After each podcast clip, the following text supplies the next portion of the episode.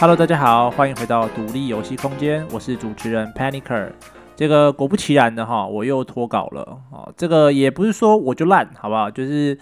这个国外的学校上这个线上课程，真的是比我想象中的要累，要忙的太多太多了。但是我也不想要就是找借口啦，其实还是有一点点的。怠惰，其实还是有时间是可以压榨出来录 podcast 的，但是我也不想这么累，所以就算了。不过有一件好事，就是因为学校的课程周期很短，就是国外他们只有十二到十三周一个学期，比台湾少了大概一个多月，所以他们的学期中间呢，期中考跟期末考之前都会有一个温书假，那我就会趁着这个温书假，就是这一周，我就看能不能一次录个两集这样子。那原本之前说这一集应该是要来讲这个怎么写企划书这件事情，但是因为我发现我在找企划书的资料的时候，内容其实有点多，如果再整理下去，可能会又拖得更久，所以我才想说，那今天先把这个我之前其实就有想过要讲的内容给先提早放出来这样子。那如果顺利的话，这周就可以把另外一节节目，也就是录有关。怎么写企划书这件事情的那一集给录好，然后我会在下礼拜或者下下礼拜再把它放出来。好，那就让我们赶快进入今天的主题吧。那今天我们要来聊聊的是游戏里面不可或缺的随机性。那为什么游戏里面会有随机性呢？哈，我们首先先介绍一下 RNG 这个东西。RNG 呢，它其实是 Random Number Generator 的意思，就是随机数字生产器。那也有人戏称它叫 Random Number God 啦，就是随机数字之神哦，就是有点类似幸运女神的意思。譬如说你在玩西巴达瓦的时候，你那个骰骰子骰出来的数字，这其实就是一个 Random Number Generator。所以它的原型呢，其实就是骰子这个东西。那为什么像桌上游戏啊，或者是电子游戏，相对于其他种类的游戏，譬如说运动类的游戏，比如说篮球啊，或者是羽毛球啊这种东西，它会更需要所谓的 RNG，也就是随机性呢，人工的随机性，其实是因为它的可控制的因子实在太少了。什么意思呢？我们想象一下，如果你在打篮球的话。你要把你的球投进那个篮筐里面，你需要动用到你全身的肌肉，你需要你的眼睛去看，你需要你的脑袋去想，你需要去感受整个场上的风啊，或者是一切有可能影响到你投球的因子。那这些东西其实远远超越了我们脑袋可以完全负荷的程度。所以这种情况下，它已经有太多的不确定因素，我们不需要再人工的去添加更多的不确定因素。可是反过来说，如果是桌上或者是电子游戏，例如说我们说棋类游戏，比如说西洋棋或者是象棋，它能够操控的因素其实真的很少。你就是一个一个盘面上的棋子嘛，不论是象棋或者是西洋棋，基本上你只能一回合操作一个东西，然后你就跟对面的对手在对弈这样。所以你其实可以控制的东西非常非常少。更多的时候，你所比的东西是你要怎么样去预测对方的下一步哦。所以，相比于传统的运动类的游戏来讲，桌上型游戏以及它后续延伸出来的电子游戏，即使是最复杂的电子游戏哦，大不了就给你两只手、十只手指头、眼睛看、耳朵听、脑袋想，其实也就这样而已咯。而且绝大多数啊，其实主要都还是你的脑袋。再去做思考，说，譬如说你眼睛看到了某个东西，你条件反射之后，你脑袋要去思考下一步你该怎么做。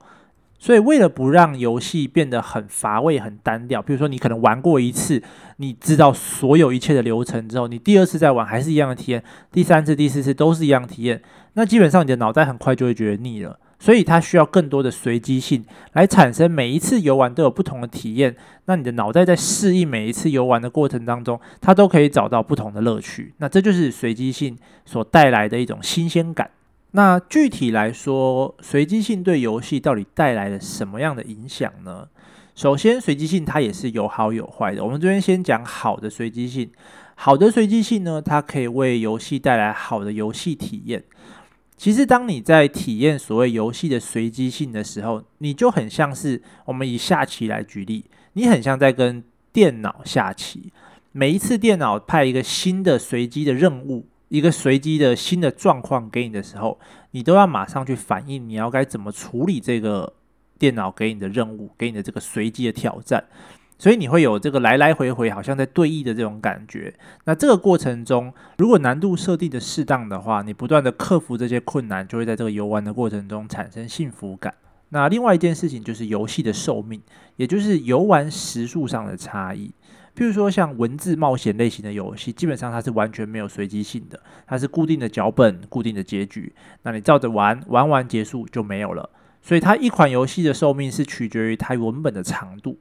可是另外一方面，如果是 roguelike 的游戏呢，因为它有很多很多的随机性，不论在它的角色啊，或者是它的敌人或者它的关卡上，都有很多的随机性。你每一次玩都有不同的体验，它就可以用很少很少的素材达到很久的游玩时数，那这就是随机性所提供延长游戏寿命的一个方式。那有些人可能会想说，诶，运气或者说随机性这个东西，不就是一个理论上五五开的一个东西吗？要么是你赢嘛，要么是你输。那理论上我赢的时候我就开心，我输的时候我就不开心。那为什么它可以为游戏带来这么多的好处呢？哦，那实际上其实在游戏中的随机性。理论上来讲，哦，理论上一个好的随机性设计，应该是要完全为了服务玩家呃设计的一个系统。那实际上怎么样去设计这样的东西，我们在后面再去做介绍。那接下来我想要跟你们稍微介绍一下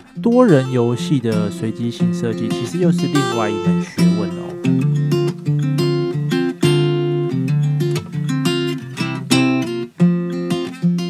首先，我们在介绍多人游戏的随机性的时候，我们可能要先去定义一下所谓的随机性与未知的差异。那这个未知呢，有些人会把它叫做 information horizon，就是资讯的地平线。那这个 information horizon 呢，它其实是有很多不同的种类了。举例来说，当我们在下棋的时候啊，我们对于未知的对手的行为，其实不能称作随机性，因为理论上来讲，它其实是某种程度上可预测的未知。那这个就是属于 information horizon 里面提到的指数级的复杂度，也就是说，它理论上是可以预测的，但是它要预测的东西实在太多了，你不可能在一下子短时间内就预测到所有的可能性，所以对你来说，它在某种程度上是未知的事情。那问题就来了。如果说你的计算能力够好，或者说你的时间够长，你终究是可以找出一个最佳解法，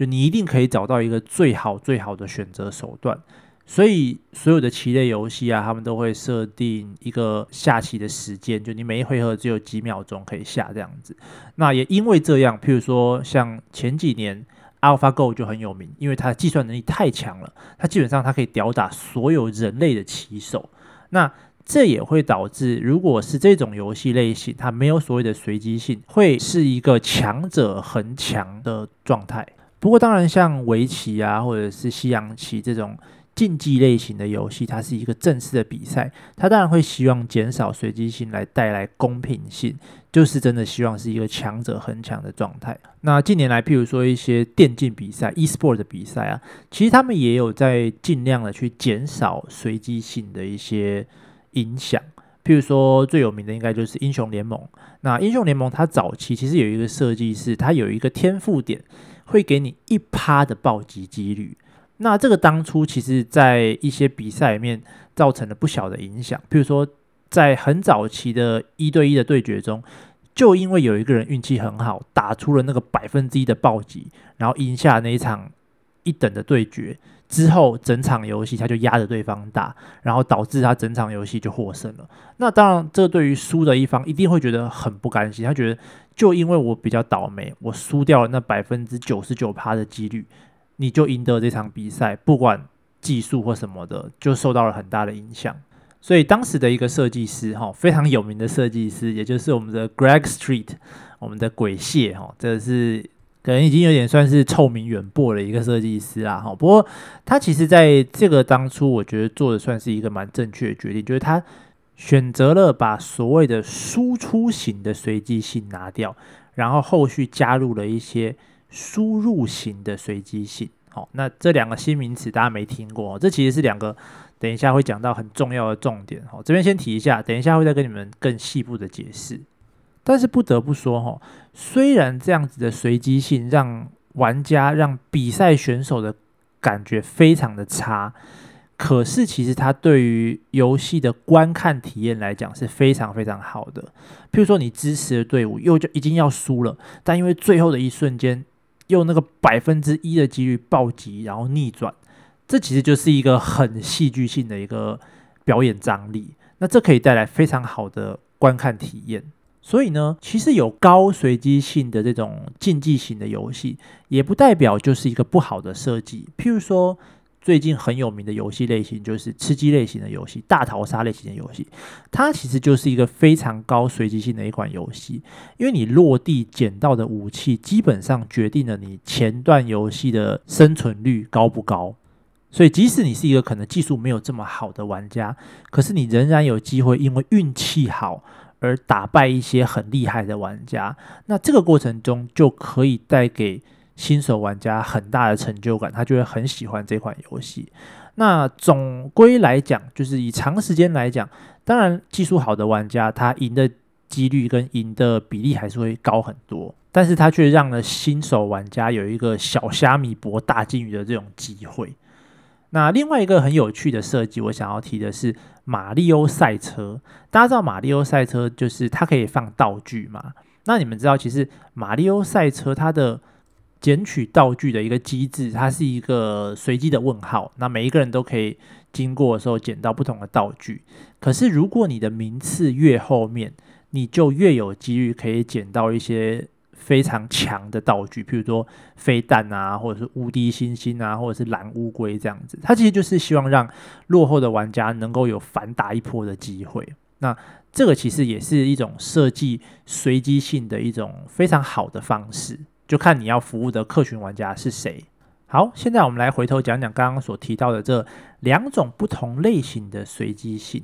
那这个两种随机性的这个概念呢、其实是有一个蛮有名的设计师叫做 Keith Burgon 啊，他在 Gamasutra 写的一篇文章里面就提到了所谓的 input 跟 output 的 randomness，那其实就是输入跟输出型的随机性。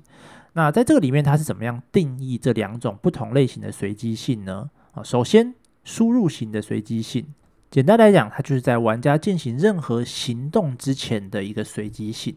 也就是在玩家输入指令之前的一个随机性。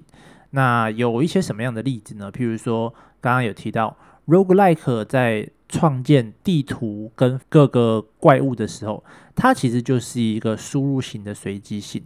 因为他在一开始就已经建好了这些房间，然后你角色才进来这个房间里面打怪啊，或者是打王啊，所以这就是一个输入型的随机性。那另外也有，譬如说像呃，我们可能玩大富翁啊，你可能要先掷了骰子，然后你譬如说你有六点，那你可以选择你要走东西南北四个方向，那这个也是这个骰子的这个行动力，它也是一种输入型的随机性。那输入型的随机性呢，基本上。它其实就是我们前面所提到的，让游戏产生新鲜感，也就是你不断的去克服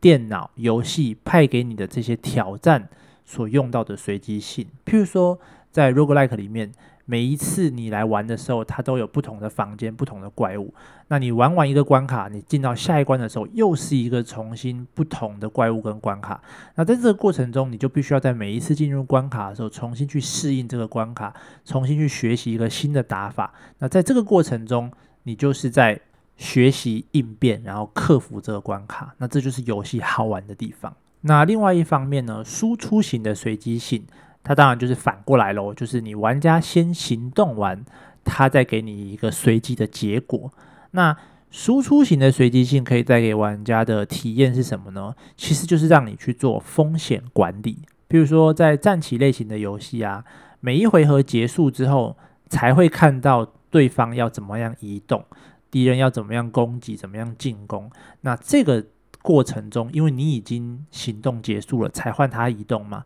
那这个其实就是一个输出型的一个随机性。但是呢，其实你仔细想想看哦，当你这一回合看它移动结束完之后，下一回合又轮到你了嘛，对不对？所以其实输出型的随机性，它往往会在后续变成输入型的随机性，所以这两个东西它的分界其实并不是那么直接，并不是那么清楚的。那 Kissberg 呢，在他的文章里面其实有提到，他本身是认为输出型的随机性根本就不应该存在，因为他认为输出型的随机性只会为玩家带来挫折感，因为你可能玩家在回合当中设计了很多的策略去执行，可是最后就只是因为运气不好，然后就没有骰成功，然后就输了。那这个东西它其实是非常令人挫折的，而且它没有任何可以补救的方式，所以它是主张输出型的随机性就是一个非常不好的设计。不过另外一方面，就是 GMTK 的作者呃 Mark Brown。他则认为，就是两两种类型的输出性，就是输入或输出，其实都有他们的优点。那我个人也是比较偏向 Mark Brown 呃的这种想法。首先呢，输入跟输出其实它都有好跟不好的设计啊，并不是完全说输出就是一个不好的。那即使是输入啊，它其实也有可能是有它的缺点在，譬如说频率就是一个非常需要考量的点。那输出呢？它其实，在没有造成太过挫折的前提下，它也是可以有不错的应用。那接下来我来拿几个例子，我们来讨论看看一些比较好或者是比较不好的输入或输出型的随机性设计。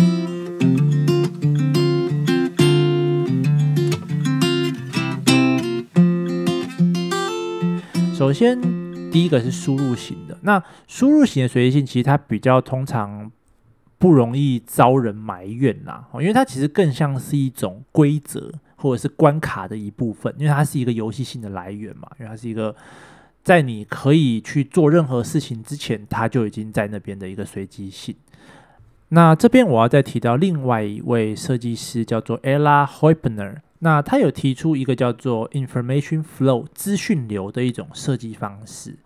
那在他的这个设计方式里面呢，他认为输入型的随机性应该要是，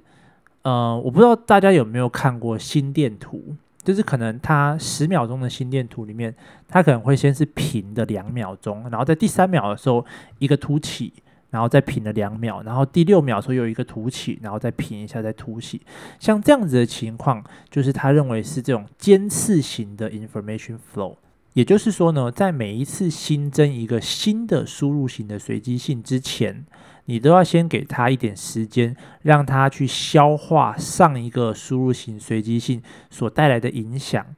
然后你才可以再给他第二个挑战。那中间这个时间要抓多久，要抓多短，这个就是设计师要去做功课的地方。如果你设计的太长的话，那就有可能回到像我们前面说的，他会有找到一个。最优解，因为你时间越长，它的随机性当然就越低，它就越像是一个没有随机性的游戏。那如果你的随机时间太短，它完全来不及去做反应，你譬如说你每零点五秒都送一个新的挑战给他，他根本来不及去思考、去反刍上一个输入型随机性所带来的挑战，并且制定计划，那他就没有办法去。设立计划、制定战略，然后去玩这款游戏，他只会觉得一切看起来都非常的混乱，然后玩起来非常的不舒服。这边我来举就是一个非常有名的战略游戏、战棋游戏，叫做 XCOM 系列来做一个范例。那我真的不得不说，哦，XCOM 真的是我觉得玩过最好玩的战棋类的游戏。虽然我其实我还没玩完啦，我那时候其实是小时候玩的，然后是玩这个。不可名状的版本啦，哈，就是这个，诶，怎么说嘞？呃，懂的人就懂哦。这个温柔海洋版本的 XCOM，哦，那当然，我后来我后来懂事了以后啦，我我就有去去 Steam 上把它买回来，把它补票这样子。不过那时候也只有玩到一半，就还没有玩完这样。不过。呃，大概可以理解，就是这个游戏它为什么大家这么喜欢。那它也真的是做得还蛮不错，但是它里面确实也有一些设计的不太好的地方哦。我这边先讲它 XCOM 在输入型的随机性是怎么设计的。那基本上在 XCOM 的战斗里面啊，它每几个回合它就会降一批新的敌人，随机降落在战场上，让你去应对。那这个其实就有符合 Ella h o p n e r 他的资讯流的一个设计方式，就是它不是说每一回合给你一只新的角色，呃，新的怪物，或者是可能十回合才给你一批大批的这种怪物，它是每可能两三回合、三四回合就降一波，可能三四只的这种怪，它就是维持着一个频率，然后不会太多的数量，也不会太快的频率，那不断的给你一些新的挑战，让你要去克服这个场上的环境。那接下来我们就要说到输出型的随机性啦。那输出型的随机性就很容易招人讨厌哦，因为大家谁都不喜欢这种感觉，就刮刮乐没刮到这种感觉，当然大家都会觉得很干。那这边我还是先拿 XCOM 来做一个范例。那 XCOM 它最有名的其实并不是它有多好玩，而是它的命中率系统，就是你的角色在打敌人的时候，它并不是。百分之百命中的，他有时候有可能会失误。那失误的几率有时候会有一个很异常的这种几率，就有可能你百分之九十九的命中率，你已经拿着枪抵在怪物的头上打下去，miss 零伤害，然后下一回合被怪物反杀，那这就会让玩家带来很大的不爽的这种感觉。那这其实就是一个我觉得输出型随机性的一个原罪啦。那另外一个我自己心有戚戚焉的范例，其实是魔兽世界掉宝骰装的这个系统，给大家介绍一下哈，就是如果你没有玩过魔兽世界的话，早期的魔兽世界有所谓的二十五人或四十人的团队副本，也就是说四十个玩家花时间在那边打一个。呃，怪物打一只王，然后打死了之后，王可能会随机性的掉落一些道具，掉落一些宝物装备，那大家可以分这样子。可是呢，这个掉宝其实就属于输出型的随机性嘛，因为基本上你在打死它之前，你什么你只能把它打死，那它掉出来完全是随机，你不可控制的。那它掉了之后就掉了，你也没有办法去修正它或什么的。所以呢。很常见的情况是，你可能跟团打了五六个小时、七八个小时，但是从来都没有掉一件你可以用的装备。那更别说有其他，比如说你四十个人团队里面，可能有十个人都想要这个装备，那你还要。去跟其他人比，比如说你要骰骰子跟他比骰，除非你是第一名，你甩到十分之一的几率，你才可以拿到那件装备。那你每一次都要打这样七八个小时，然后每次都要这样打，那打个十几次，可能你才终于拿到。那这个过程中，其实会让玩家非常的不舒服，非常的不愉悦，会觉得自己好像在浪费时间、浪费生命的这种感觉，甚至因此，当时的魔兽世界公会。发展出了一个叫做 DKP 的系统，哈，这个 DKP 系统呢，哦、它其实叫做 Dragon Kill Point，就是杀龙的点数。那是什么意思呢？基本上它其实就像是你们办公室的绩效一样，就你的绩效点数。就你如果譬如说你出席了，可以拿两分；你打过了一只网，你可以加一分。那大家要去筛装备的时候呢，现在大家不用骰的。大家用 DKP 分数来买这个装备，简单来讲就是你用你对这个工会的贡献度，譬如说你每一周都有稳定的出团，你都有陪他们打 BOSS，可是你都没有打到你的装，那没关系，因为你有出席率，你有你的分数，那装备出来的时候，大家不用塞的了，大家靠贡献度来买这个装备，那这是当时的一个 DKP 系统。其实现在看起来真的是蛮屌的，当初魔兽世界真的是发展出了很多很。神奇的一些文化，这样像以前我们那个工会会长就会说：“看我上班就已经上班打卡了，我下班回家打游戏还要上班打卡，就是反正就是一个很很酷的一个文化风气这样子。”那当然，我觉得这就并不是一个非常好的输出型随机性的一个设计方式。那有什么样的方式可以让它变得比较好呢？其实我们可以看看一些打宝类型的游戏，比如说《暗黑破坏神》。为什么大家在《暗黑破坏神》里面没有打到装备、没有打到宝物的时候不会那么生气呢？不会那么不愉快呢？其实是因为《暗黑破坏神》里面它掉宝的几率本身就很低，所以基本上你心中的预期是它不会掉东西，因为你可能一次可以打死五十只、三十只的怪物。你理论上你会觉得任何一只可能都不会掉，因为它的几率很低，它掉宝的几率很低，所以你的预期可能是它会掉一些钱啊，掉一些小小小的一一些装备或者是一些宝石。可是当有一次它不小心喷出了一个神装，或者是你一直想要很久的一个宝物的时候，你就会很开心。这种情况下，它一样是输出型的随机性，可是它却不会让人觉得有非常不愉悦的感觉。哦，我觉得这个主要其实是来自于玩家对于这件事的预期心理。因为在这个情况下，他的预期心理并不会掉出神装或宝物，可是他却因为输出型随机性而掉了，那他就会在这个时候非常感谢这件事情，就有点像我们刮乐透刮到大奖的这种感觉。那再更进一步说，既然它是因为程度上的差异，那我们是不是可以借由减少输出型随机性失败的惩罚，而让它没有这么讨人厌呢？譬如说，在 XCOM 团队的新作叫做 Phoenix Point，就是凤凰点里面，针对它非常知名的这个命中率系统做了很大的改善。那在这个新作里面呢，它的命中率并不是非一即零，就并不是只有命中或者是没命中而已，它变成了每一颗子弹都有自己的弹道系统，所以你的射击几率它其实是有可能是。部分命中，然后部分没命中的，那这个惩罚性就没有像当初的输出型随机性这么高，也不会让大家觉得这么的不舒服，这么的不愉快了。又或者是说，在 FPS 游戏里面，就是射击游戏里面，每一把枪都会有不同带点随机性的这个枪支的反作用力。那这个反作用力，其实在某种程度上，如果你技术够好的话，它其实是可以控制在一定的范围内的。也就是说，你可以靠你的技术来弥补这个输出型的随机性，尽管它的弹道可能是带有一点随机性的，但是只要你技术够好，你其实是可以克服这件事情的。还有一种非常取巧跟聪明的方式，我觉得我很喜欢的，就是你告诉玩家这是一个随机的东西。但其实它不是，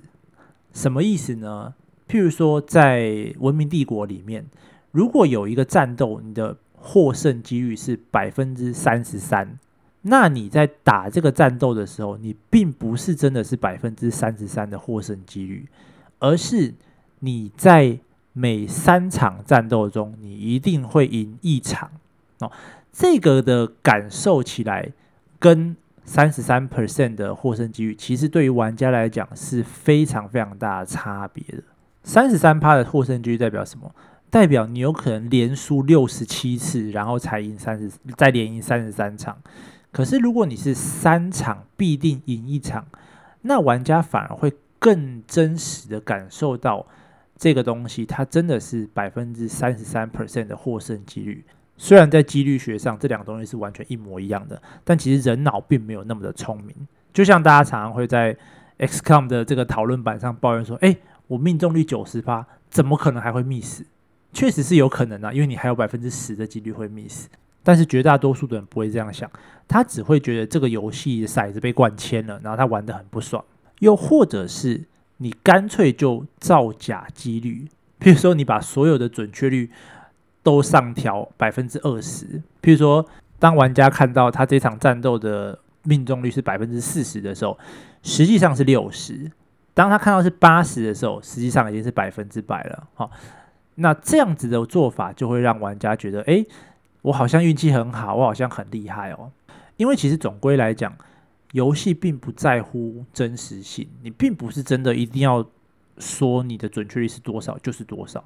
游戏总归它最需要的是让玩家感受到开心，让玩家玩得爽。那在这个过程中，你用什么样的方法，只要可以达到目标，它都是一款好的游戏。那以上大概就是这一次对于随机性的一个简单的介绍。那当然，随机性它其实是一个很大的课题啊，当然不可能只有这么少的内容。不过两大这种不同类型的随机性，其实算是大家比较常用的一个分类方式。那这次的内容呢，很大一部分都是参考取材自 GMTK 里面有一部影片，叫做《两种不同类型的随机性》。那当然后续也有再去看，呃，包含 Keith Burgon 跟 Ella Hoppner 的文章啦。不过主要其实还是是以 GMTK 的这个 YouTube 影片为主。那我会把这三个东西都放在下面的这个资讯栏。大家如果有想要进一步的了解，都可以去看。但比较可惜的是，只有 GNTK 这个是有中文字幕的影片。但我真的觉得，其实看这个影片就够了，因为它真的讲得非常非常的好了，而且也把资料什么收集的都非常的完整。那就这样，今天的节目大概就到这边，我会尽快的把下一期的节目给生出来的。感谢大家的收听，今天就到这边，谢谢大家，拜拜。